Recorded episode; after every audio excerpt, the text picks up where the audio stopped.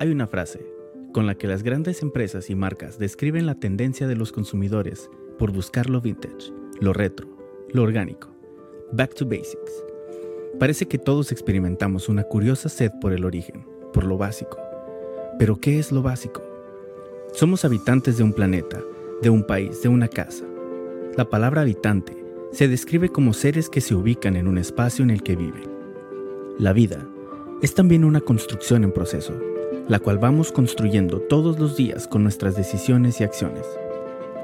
Pero así como una casa es solo la parte visible de la evolución de una fuerte construcción que la sostiene, la manera en que vivimos y que todos ven se sostiene también sobre lo básico, los fundamentos. Nosotros somos el templo de Dios, pero ¿cuál es el cimiento de esta casa a la que llamamos vida? Pablo explica que el fundamento es Cristo, pero también habla de la necesidad de permanecer edificado sobre el fundamento para recibir la recompensa. Esto deja notar que podríamos equivocarnos de cimiento. ¿Sobre qué edificó Jesús su iglesia? Sobre la convicción en él. Jesús dijo, si me amas, obedece mis mandamientos. De modo que en los cimientos está la fe y su palabra, los fundamentos.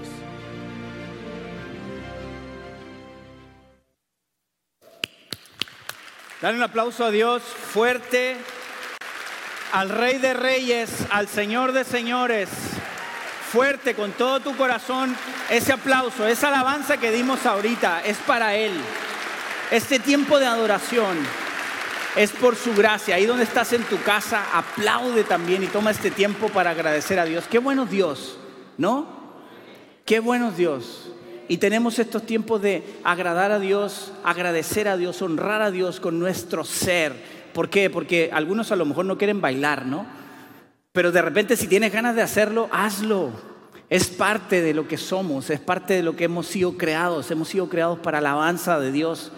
Y estos tiempos de adoración, de alabanza, son para eso.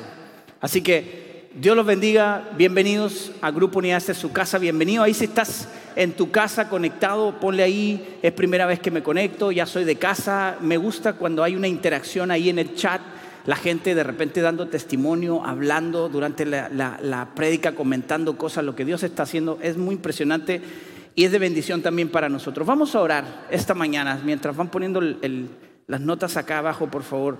Señor, gracias por esta mañana, gracias por este día, gracias por este tiempo que tú nos permites eh, venir a tu casa. Señor, estamos tan contentos porque a pesar de las situaciones, Señor, tenemos esta oportunidad de venir, honrarte, servirte, vernos, convivir unos con otros en ese amor que tú has puesto en nosotros. Señor, esta alabanza y esta adoración es para ti, te la entregamos de todo corazón, de nuestro ser, Dios. Y esta mañana también disponemos nuestra vida, todo nuestro ser, a escuchar tu palabra lo que tú quieres hablarnos. Señor, crecemos, maduramos, nos parecemos más a ti en la medida que te conocemos a través de tu palabra. Bendícenos.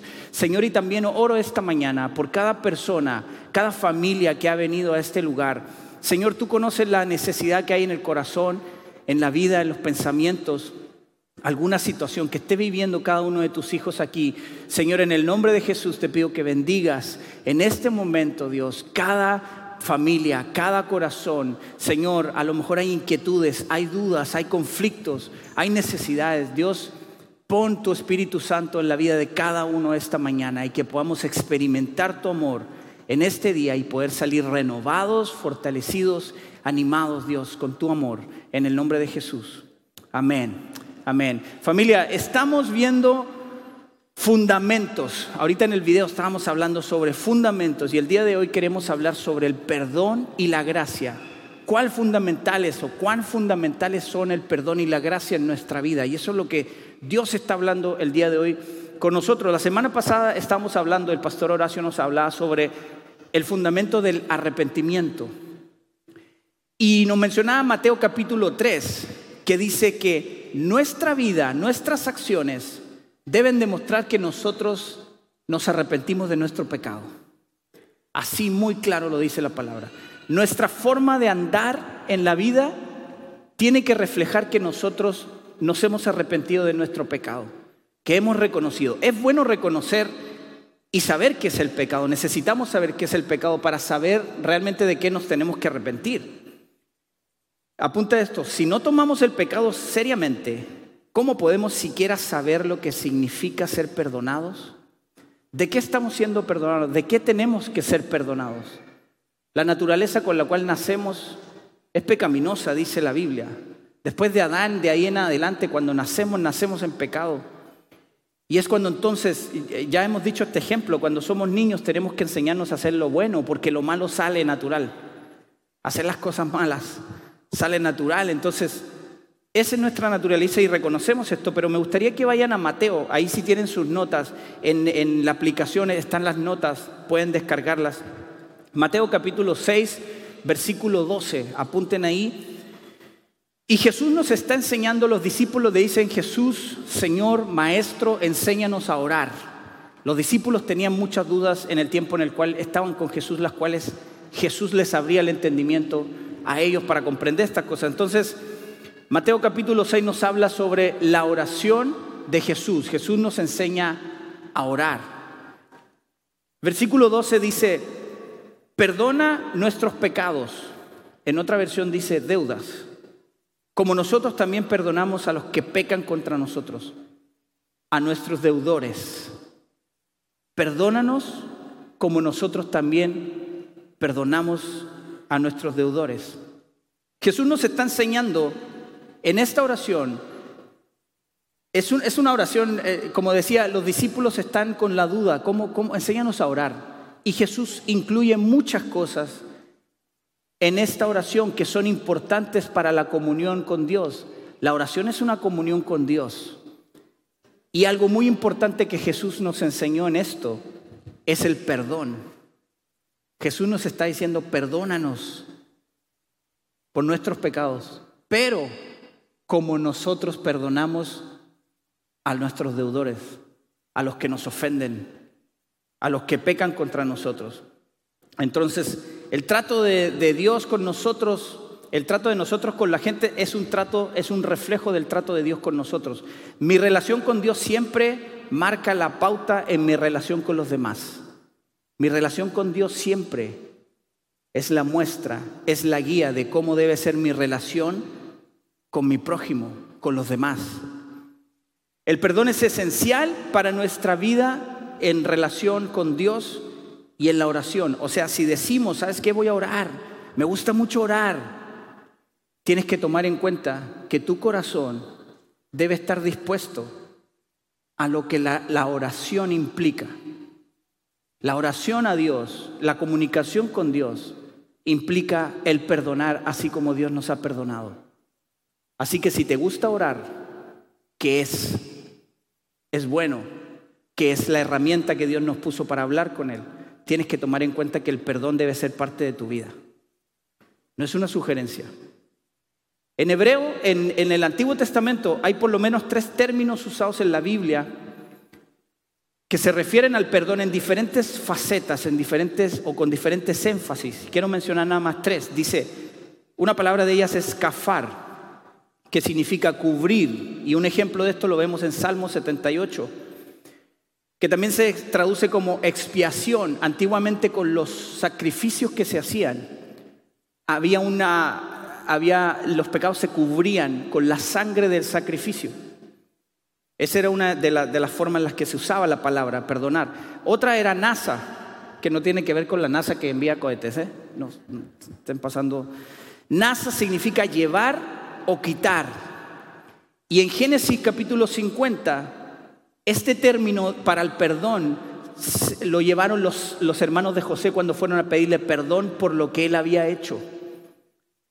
Ellos habían vendido, lo habían entregado, José había pasado por muchas cosas, entonces fueron a pedirle perdón por todas esas cosas. Usa este término. Y el último que quiero mencionar es salach o salaj, que significa perdonar, pero en Jeremías capítulo 31 lo, lo, da en relación al perdón que Dios nos da a su gracia con nosotros. En el, Nuevo Testamento se usa más lo que es dejar, remitir o liberar del pecado. Dice la Biblia que hemos sido liberados del pecado. Pero hay una cosa importante, la Biblia dice que Dios no solo deja de considerar pecadores a los que creemos en Jesucristo, a los que creemos que Él murió y por su sangre hemos sido limpiados. Dice que si no, nada, eh, no nada más eso, sino que también nos concede su gracia y su favor. Hebreos capítulo 10, apunten ahí, Hebreos capítulo 10, versículo 17 dice, este es el nuevo pacto que haré con mi pueblo en aquel día, dice el Señor. Pondré mis leyes en su corazón y las escribiré en su mente. Eso es lo que hace el Señor cuando nos encontramos con Él, cuando vamos conociendo su amor, su palabra. Este es el nuevo pacto. Las pondré, pondré mis leyes en su corazón y las escribiré en su mente. Siguiente versículo dice, después nunca más me acordaré de sus pecados y sus transgresiones. Cuando Jesús nos enseña la oración, perdónanos como nosotros perdonamos. Nunca más me acordaré de sus pecados cuando el Señor nos está enseñando y nos dice, perdónanos como nosotros perdonamos. Esta es la forma que el Señor perdona. Dice, nunca más me acordaré de sus pecados y sus transgresiones. Entonces, cuando hablamos de eso, del pecado, del perdón, gracias. Cuando, perdón. Cuando hablamos del perdón, estamos hablando de esa manera de ser, de buscar el perdón y dar el perdón. Dice también en Efesios, Efesios capítulo, eh, capítulo 4, versículo 32, por el contrario, sean amables unos con otros, sean de buen corazón y perdónense unos a otros. ¿Cómo? tal como Dios los ha perdonado a ustedes por medio de Cristo. Nos está diciendo cómo. Perdónense, ámense unos a otros, dice. Entonces, el perdón no sugiere, Dios no sugiere el perdón cuando Jesús nos está enseñando esto. No está diciendo, oye, si tienes chance, pues perdona, ¿no? Haz el paro. El paro, hay mucha gente que dice el paro, ¿no? No, no se trata de es algo, no es algo que nosotros, eh, no es una decisión humana eso, es una decisión de parte del corazón de Dios que debe haber en nosotros. Entonces, así como Él nos ha perdonado a través de su Hijo, nosotros tenemos que perdonar. Una cosa es pedir y solicitar el perdón de Dios con nosotros necesitamos el perdón y solicitamos a Dios el perdón de nuestros pecados, de nuestras faltas, de nuestras deudas. Y otra cosa es tener que dar ese perdón. Es distinto y sabemos que es distinto porque es muy fácil pedirle perdón a Dios. Pero qué tan fácil se nos hace dar ese mismo perdón que Dios nos está dando a otros. El reino de Dios no maneja ya sabemos que el reino de Dios no se maneja como el reino de este mundo. Así como el reino de Dios dice, ¿quieres ser el mayor? Tienes que ser el menor. ¿Quieres estar arriba en el reino de Dios? Tienes que estar abajo. Aquí es igual. No puedes separar el perdón que Dios te da del perdón que tú debes dar. En el reino de Dios así se maneja el perdón. Mientras te enfoques en la falta de tu prójimo, apunta esto, mientras te enfoques en la falta de tu prójimo, jamás podrás perdonar. Pero cuando te enfocas en el perdón que has recibido, entonces puedes ser obediente. Cuando estamos fijados en lo que alguien nos hizo, cuando estamos fijados en la situación que nos ocurrió, vamos a estarle dando vueltas a eso. Y eso nos quita en la mente, en el corazón, nos quita el hecho de que Dios ya nos perdonó a nosotros. Ahí en tu corazón y en tu mente a lo mejor busca y cuáles son las cosas en las cuales Dios te perdonó, te libró, te sacó.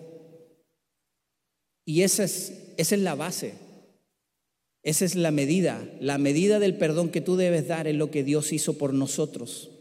Y no si la persona o la situación se merece ser perdonado o no. Esa es la medida. Dice la Biblia que los discípulos, cuando, iban, cuando Jesús los empezó a enviar a predicar, Jesús le dijo a los discípulos, lo que ustedes han recibido gratis, denlo gratis. Dice, ¿qué recibieron? ¿El perdón? Recibieron sanidad, recibieron liberación y ahí Jesús menciona varias cosas cuando está enviando a los discípulos. Dice, den de gracia lo que de gracia recibieron.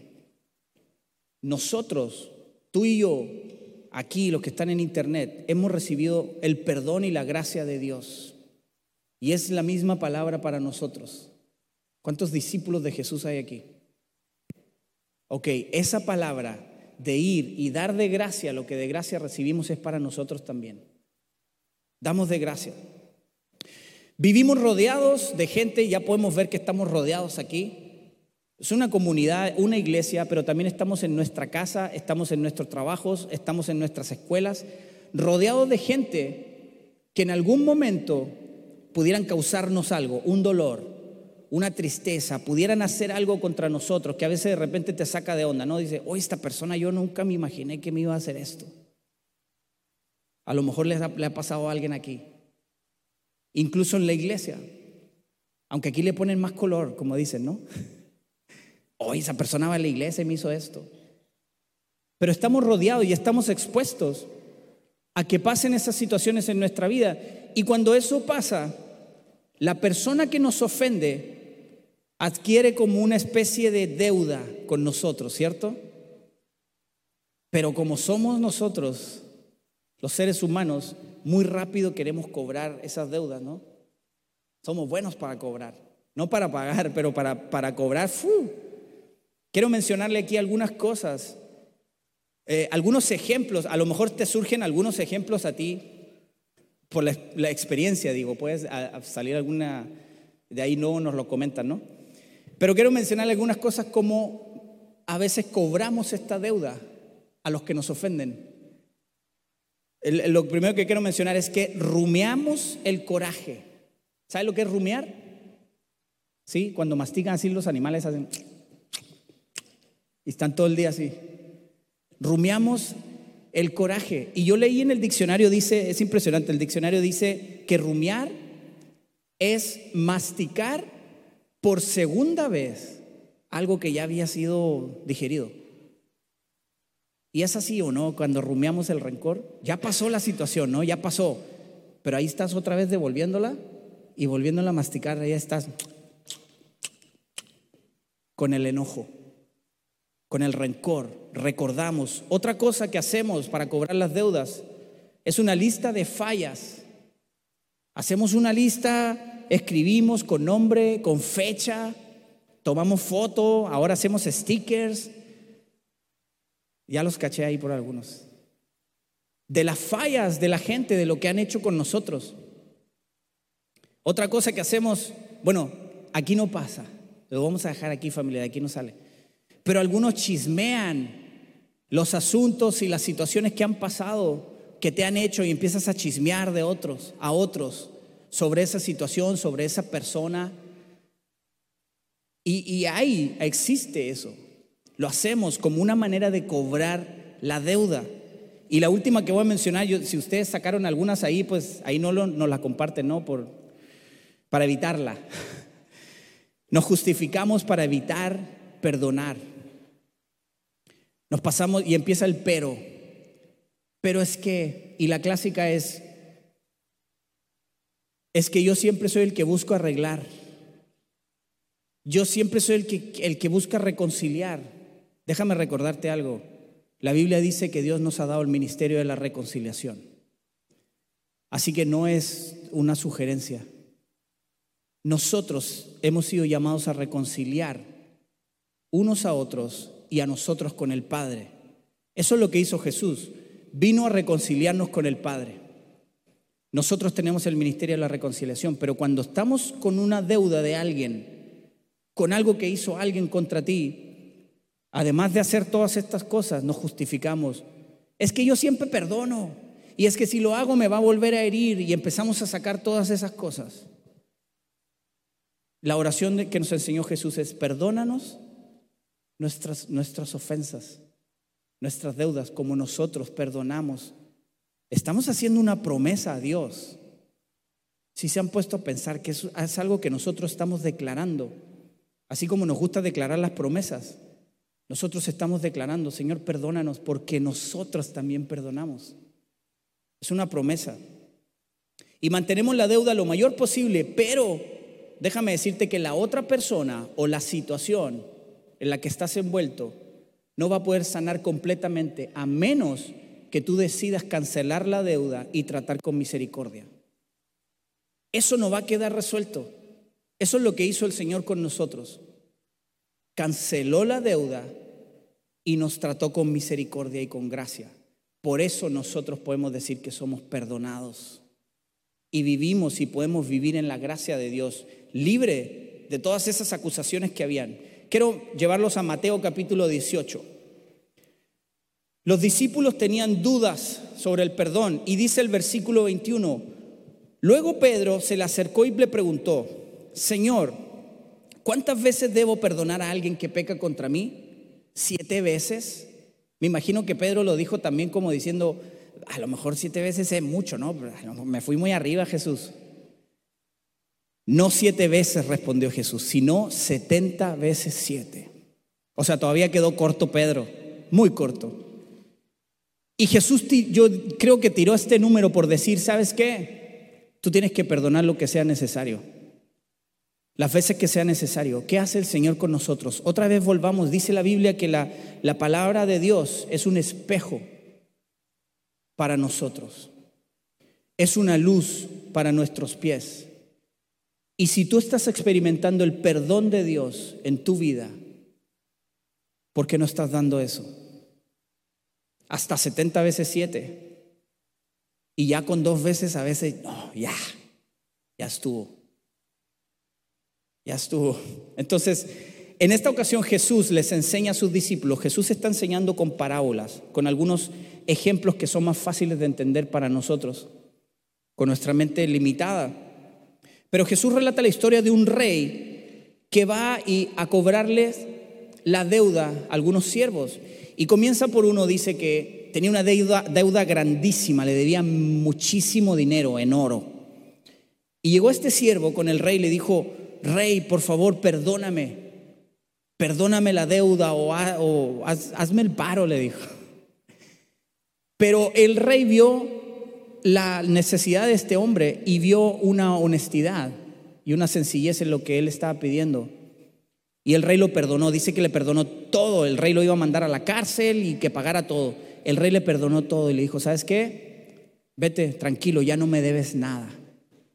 La, deuda ha sido cancelada. Este siervo que fue perdonado salió, dice, de ahí y se encontró con alguien que le debía a él bastante menos que lo que él debía. Pero este siervo fue y le cobró a esta persona todo. Le dijo, ¿sabes qué? Me pagas ahorita y te voy a meter a la cárcel hasta que me pagues todo. Y así le hizo. Pero dicen que el rey, Jesús está diciendo, el rey se enteró de lo que este siervo que había sido perdonado no hizo en misericordia, así como él había recibido eso. Y lo llamó le dijo, ¿por qué no hiciste lo que yo hice por ti? ¿Por qué no hiciste lo mismo con tu prójimo como yo hice contigo? Y le cobró todo. No siguió la gracia, no caminó en la gracia que había recibido caminó en su propio pensamiento, en su propio rencor, en su propia avaricia. Y perdió la gracia que en este ejemplo Jesús le había dado. Entonces, Dios nos llama a tratar a los demás de acuerdo como Él lo hace con nosotros. Y cuando hablamos del perdón y hablamos de la gracia, la gracia es un regalo, dice la Biblia. Es una bendición, es un favor. Y un favor no se basa en méritos. No tiene que ver con que ¿Se merece o no se merece? ¿Cuántos de aquí se merecían el perdón de Dios? ¿Cuántos de nosotros merecíamos si miramos hacia atrás en nuestra vida? ¿Cuántos de nosotros a lo mejor hemos hecho cosas terribles? Yo no sé. Que hay frases que dicen, no, ni Dios te perdona eso. Bueno, hasta esos que, que piensan que Dios no perdona, Dios nos ha perdonado aún eso. Y lo que Él hizo en la cruz por nosotros cada sangre que derramó por nosotros fue para limpiar eso en nuestra vida y llevarnos a caminar en su gracia. Mira lo que dice Antiguo Testamento. Dios a través de Oseas O sea, capítulo 14, versículo 4 dice, yo sanaré su rebelión. En otras versiones dice, yo perdonaré su rebelión. Los amaré de pura gracia.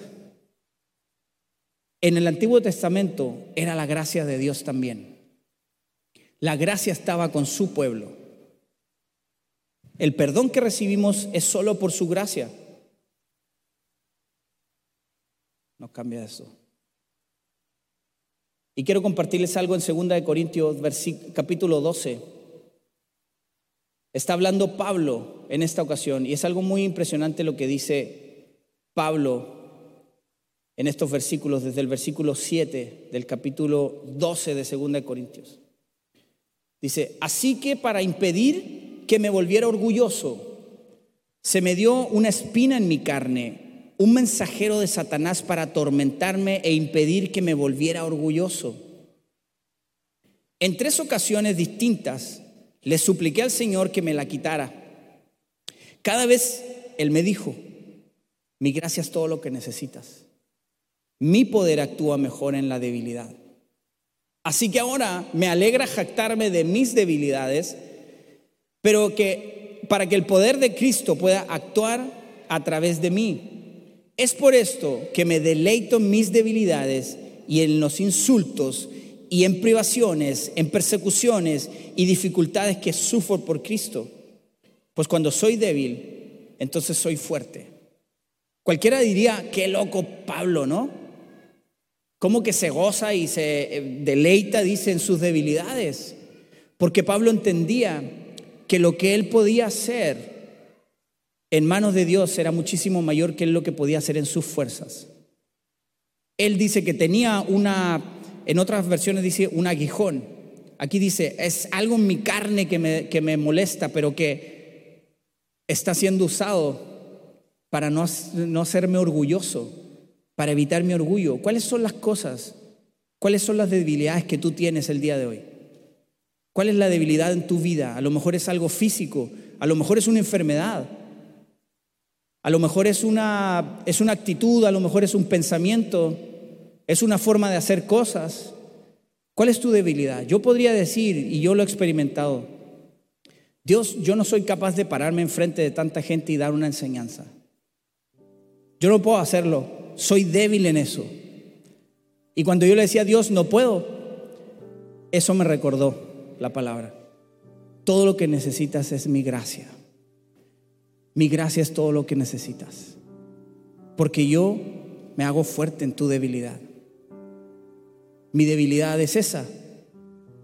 ¿Cuál es la debilidad que todos tenemos?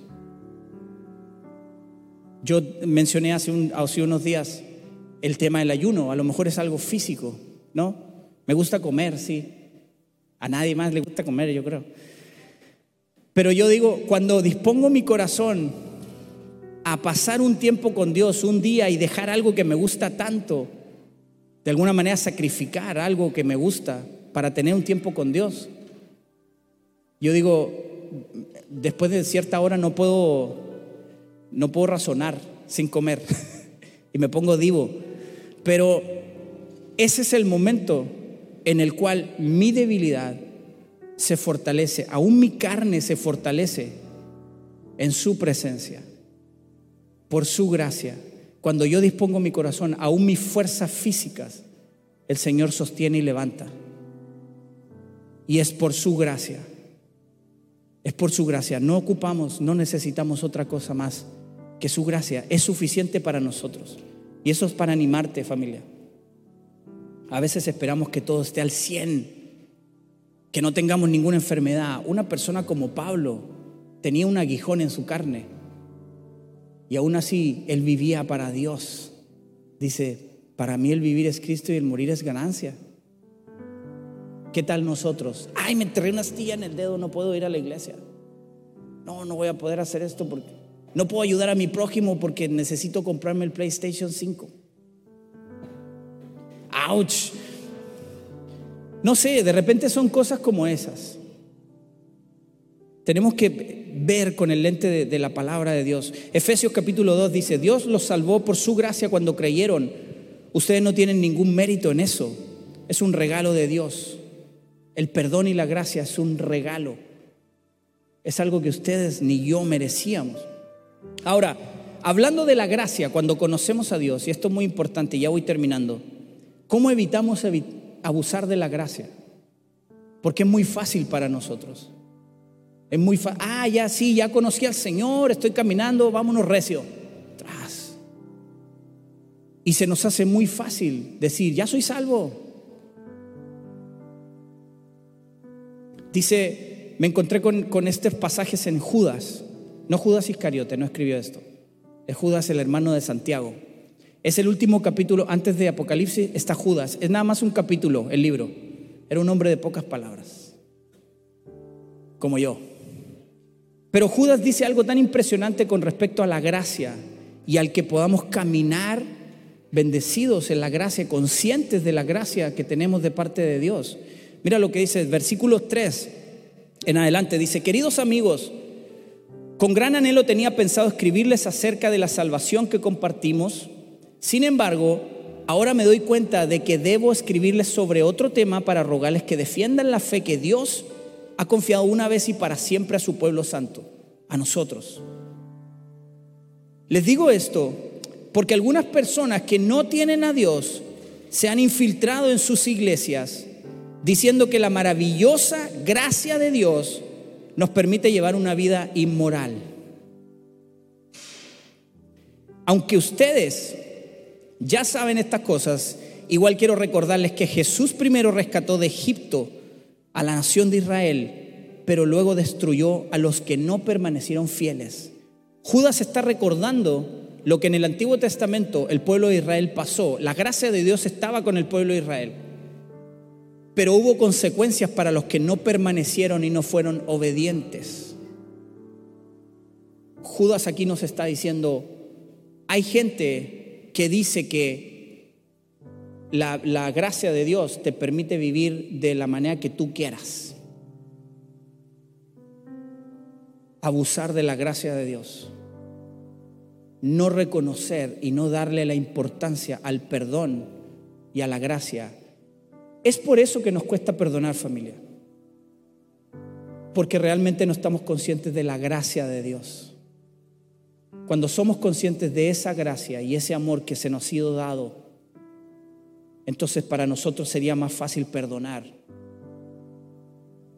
Versículo 8 dice, de la misma manera, estos individuos que pretenden tener autoridad por lo que reciben en sueños, llevan una vida inmoral. Eso habla de un testimonio. Hay testimonio en nuestra vida. Desafían la autoridad y se burlan de los seres sobrenaturales.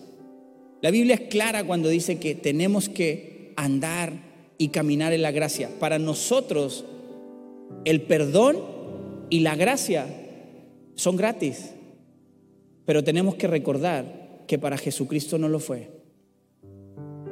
Todo eso que pasó Jesús y que a veces vemos en las películas, que por muy intensa que se vea, no se acerca.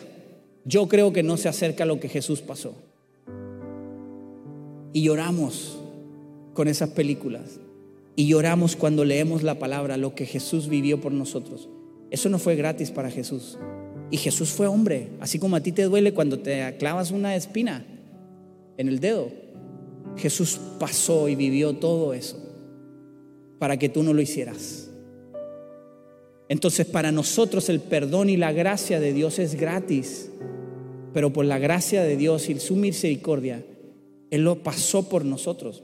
Honramos su sacrificio Honramos su sacrificio cuando vivimos en la gracia, así como dice Judas. No sean como esos que dicen que puedes vivir de una manera inmoral cuando ya tienes la gracia de Dios.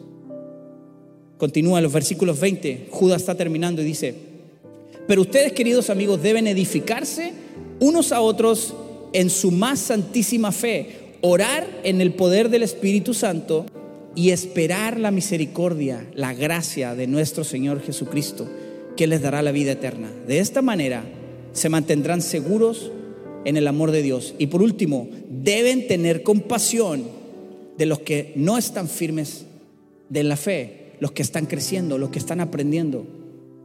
También nos está diciendo, tengan compasión con ellos, rescaten a otros arrebatándolos de las llamas del juicio, incluso a otros muéstrenle compasión, pero háganlo con mucho cuidado, aborreciendo los pecados que contaminan la vida de ellos. Está impresionante, porque habla exactamente cómo vivir en la gracia de Dios.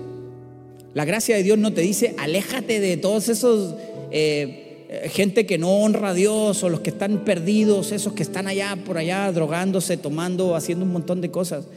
O sea, no te estoy diciendo que te, que te vayas allá con ellos, ¿no? Pero si tienes la oportunidad de convivir en esos ambientes, dice Judas, muéstrenle compasión, pero háganlo con mucho cuidado. Aborrezcan los pecados que los llevan a ellos a la destrucción. Y a veces lo que hacemos es aborrecer a la persona, ¿no? Entonces tenemos que ver, dice la Biblia, que andamos por fe y no por vista. Cuando andamos por fe, entonces estamos viendo el corazón de la gente, estamos viendo la necesidad y podemos ser compasivos. Por último, Romanos capítulo 6, 22, Pablo dice, pero ahora quedaron libres del poder del pecado y se han hecho esclavos de Dios. Ahora hacen las cosas que llevan a la santidad y que dan como resultado la vida eterna. Pablo está hablando de esclavos. Aquí yo puse un versículo también que está en el, versículo 19. Pablo explica lo del esclavo, porque algunos dicen, oye, pues si soy libre en Cristo, ¿por qué estoy, soy esclavo otra vez? ¿Qué onda? ¿De qué me están hablando? Aquí Pablo explica, dice, que está usando esa ilustración para que entendamos y comprendamos. Cuando hay un esclavo y un, un amo, un señor, este gobierna al esclavo, ¿cierto? Cuando nosotros somos esclavos de Cristo, esclavos de Dios, entonces estamos diciendo que estamos gobernados por su espíritu en nuestra vida. Yo prefiero ser esclavo de Dios, no sé ustedes. Pero si voy a ser esclavo de alguien o esclavo de algo, yo prefiero ser esclavo de Dios y poder disfrutar en ese perdón, en esa gracia, cuando tú perdonas, y a lo mejor alguien tiene experiencia aquí en perdón, así grueso, vives en una paz impresionante, ¿sí o no? Puedes experimentar y, como traías una mochila de, de cosas, ahora sí podemos experimentar cuando Dios dice, traigan todas sus cosas, tus cargas, trae tus cargas. Y muchas veces hablamos, declaramos y cantamos, dejamos nuestras cargas delante, pero ¿cuál carga si las andamos trayendo ahí con la mochila? Porque no vivimos en el perdón y no vivimos y no reconocemos la gracia de Dios. Quiero terminar con esto. Ahora sí les prometo que termino. Resultado de la gracia en nuestra vida. Primera de Pedro capítulo 5 versículo 10. En su bondad, hay otras versiones que dicen, en su gracia, Dios los llamó a ustedes a que participen de su gloria eterna por medio de de Cristo Jesús. Entonces, después de que hayan sufrido un poco de tiempo, Él los restaurará, los sostendrá, los fortalecerá y los afirmará sobre un fundamento sólido. Cuando nosotros, dice, el Dios, más el Dios de toda gracia, de toda gracia, que nos llamó a su gloria eterna, Él, ¿qué hará? Nos restaurará nuestra vida, nuestro pasado, todo lo que hayamos hecho. Nos restaurará, nos sostendrá. Cuando caemos, su gracia nos sostiene, nos fortalecerá, aún nuestras fuerzas físicas. Él nos fortalece y nos afirma sobre un fundamento sólido que es Cristo, que es Jesucristo, que es reconocer que Él vino y nos perdonó y nos dio su gracia y nos trató con misericordia a pesar de cómo éramos. La palabra de hoy para nosotros es caminar en el perdón y la gracia. Lo que hemos recibido, démoslo. Lo que tú hayas recibido de parte de Dios, dalo. Dalo. Señor, gracias por esta mañana. Gracias por esta palabra que es tuya, Señor Reconocemos que siempre que abrimos tu palabra, Dios, tu palabra nos confronta, nos anima, nos abraza, Señor, nos consuela. Transforma nuestra mente, Señor.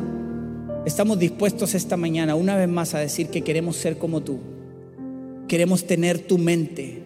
Dice en Primera de Corintios que tú nos has dado tu mente. Tenemos la mente de Cristo, dice. Y queremos caminar y andar todos los días con tu mente, viendo lo que tú ves, hablando lo que tú hablas, yendo donde tú vas. Señor, ayúdanos a ser obedientes.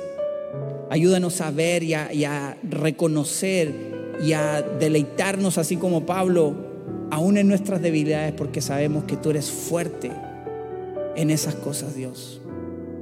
Gracias por este tiempo. Cada familia, cada corazón que está en este lugar o conectado en internet, Dios, te amamos, te alabamos, te reconocemos en nuestra vida en el nombre de Jesús. Amén. Amén. Familia, dale un aplauso a Dios fuerte.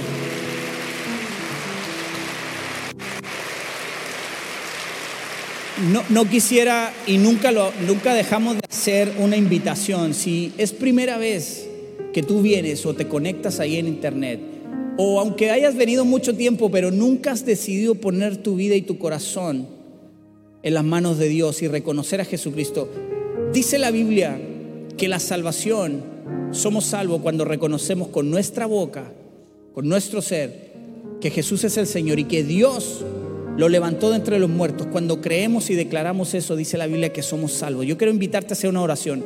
Es muy corta, pero es eterna. Así que repite, para ayudarte, repite después de mí. Señor Jesús, gracias por tu perdón y tu gracia.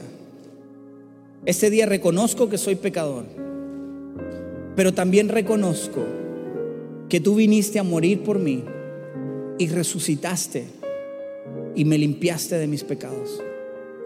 Entra en mi corazón y transforma mi vida.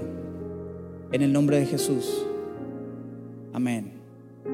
¿Habrá en este lugar alguna persona que hizo esa oración por primera vez? Nos gustaría nada más ver tu mano ahí donde estás. Levanta tu mano ahí donde estás, nada más queremos reconocerte. Alguien aquí, aquí hay una persona, Dios te bendiga, bienvenido. Alguien más hizo esta oración. Por allá hay otra persona, Dios te bendiga. Alguien más, acá hay una persona. Qué bueno Dios. Allá arriba también. Alguien por acá. Dios te bendiga. Bienvenida. Alguien más de este lado. Allá hay una persona. Dios te bendiga. Dios te bendiga. Gracias a Dios. Dase el aplauso fuerte a Dios. Gracias a Dios. Hay una fiesta en el cielo, dice la Biblia ahorita. No es algo inventado. La Biblia dice que los ángeles están contentos cuando un pecador se arrepiente y tienen una fiesta. Es más, dice que los ángeles quisieran estar aquí con nosotros. Imagínense. Nosotros estamos contentos porque alguien ha reconocido al Señor en su corazón. Si estás ahí en tu casa, escribe acepto, nada más ponle acepto. Y nosotros vamos a ponernos en contacto contigo. Pero esta es la decisión más importante de nuestra vida. Así que estamos contentos, bienvenidos. Al final de la reunión, por favor, no se vayan. Si tú hiciste esta oración también y no levantaste tu mano, avísanos, dinos, hay un salón que tenemos aquí de mano derecha que se llama Conexión. Vamos a tomar cinco minutos contigo nada más, y, pero queremos orar contigo y hacer amistad. Aquí somos amigos y somos familia, somos hermanos en el cuerpo de Cristo. Así que qué buenos Dios familia. Antes de, de despedirnos, me gustaría orar por diezmos y ofrendas. Si tú dispusiste en tu corazón, dice la Biblia que el dar es algo que lo hacemos con alegría y por agradecimiento. Cuando nuestro corazón está contento y agradecido con Dios, entonces de nosotros fluye el dar.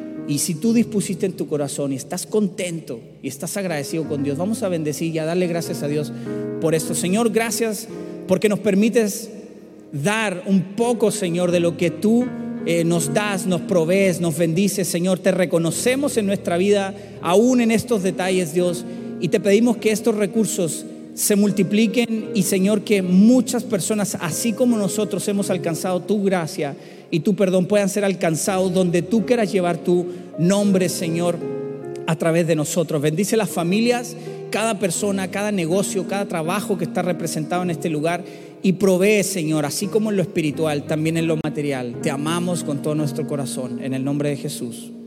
Amén, amén. Familia de internet, Dios los bendiga. Dale un aplauso a Dios ahí.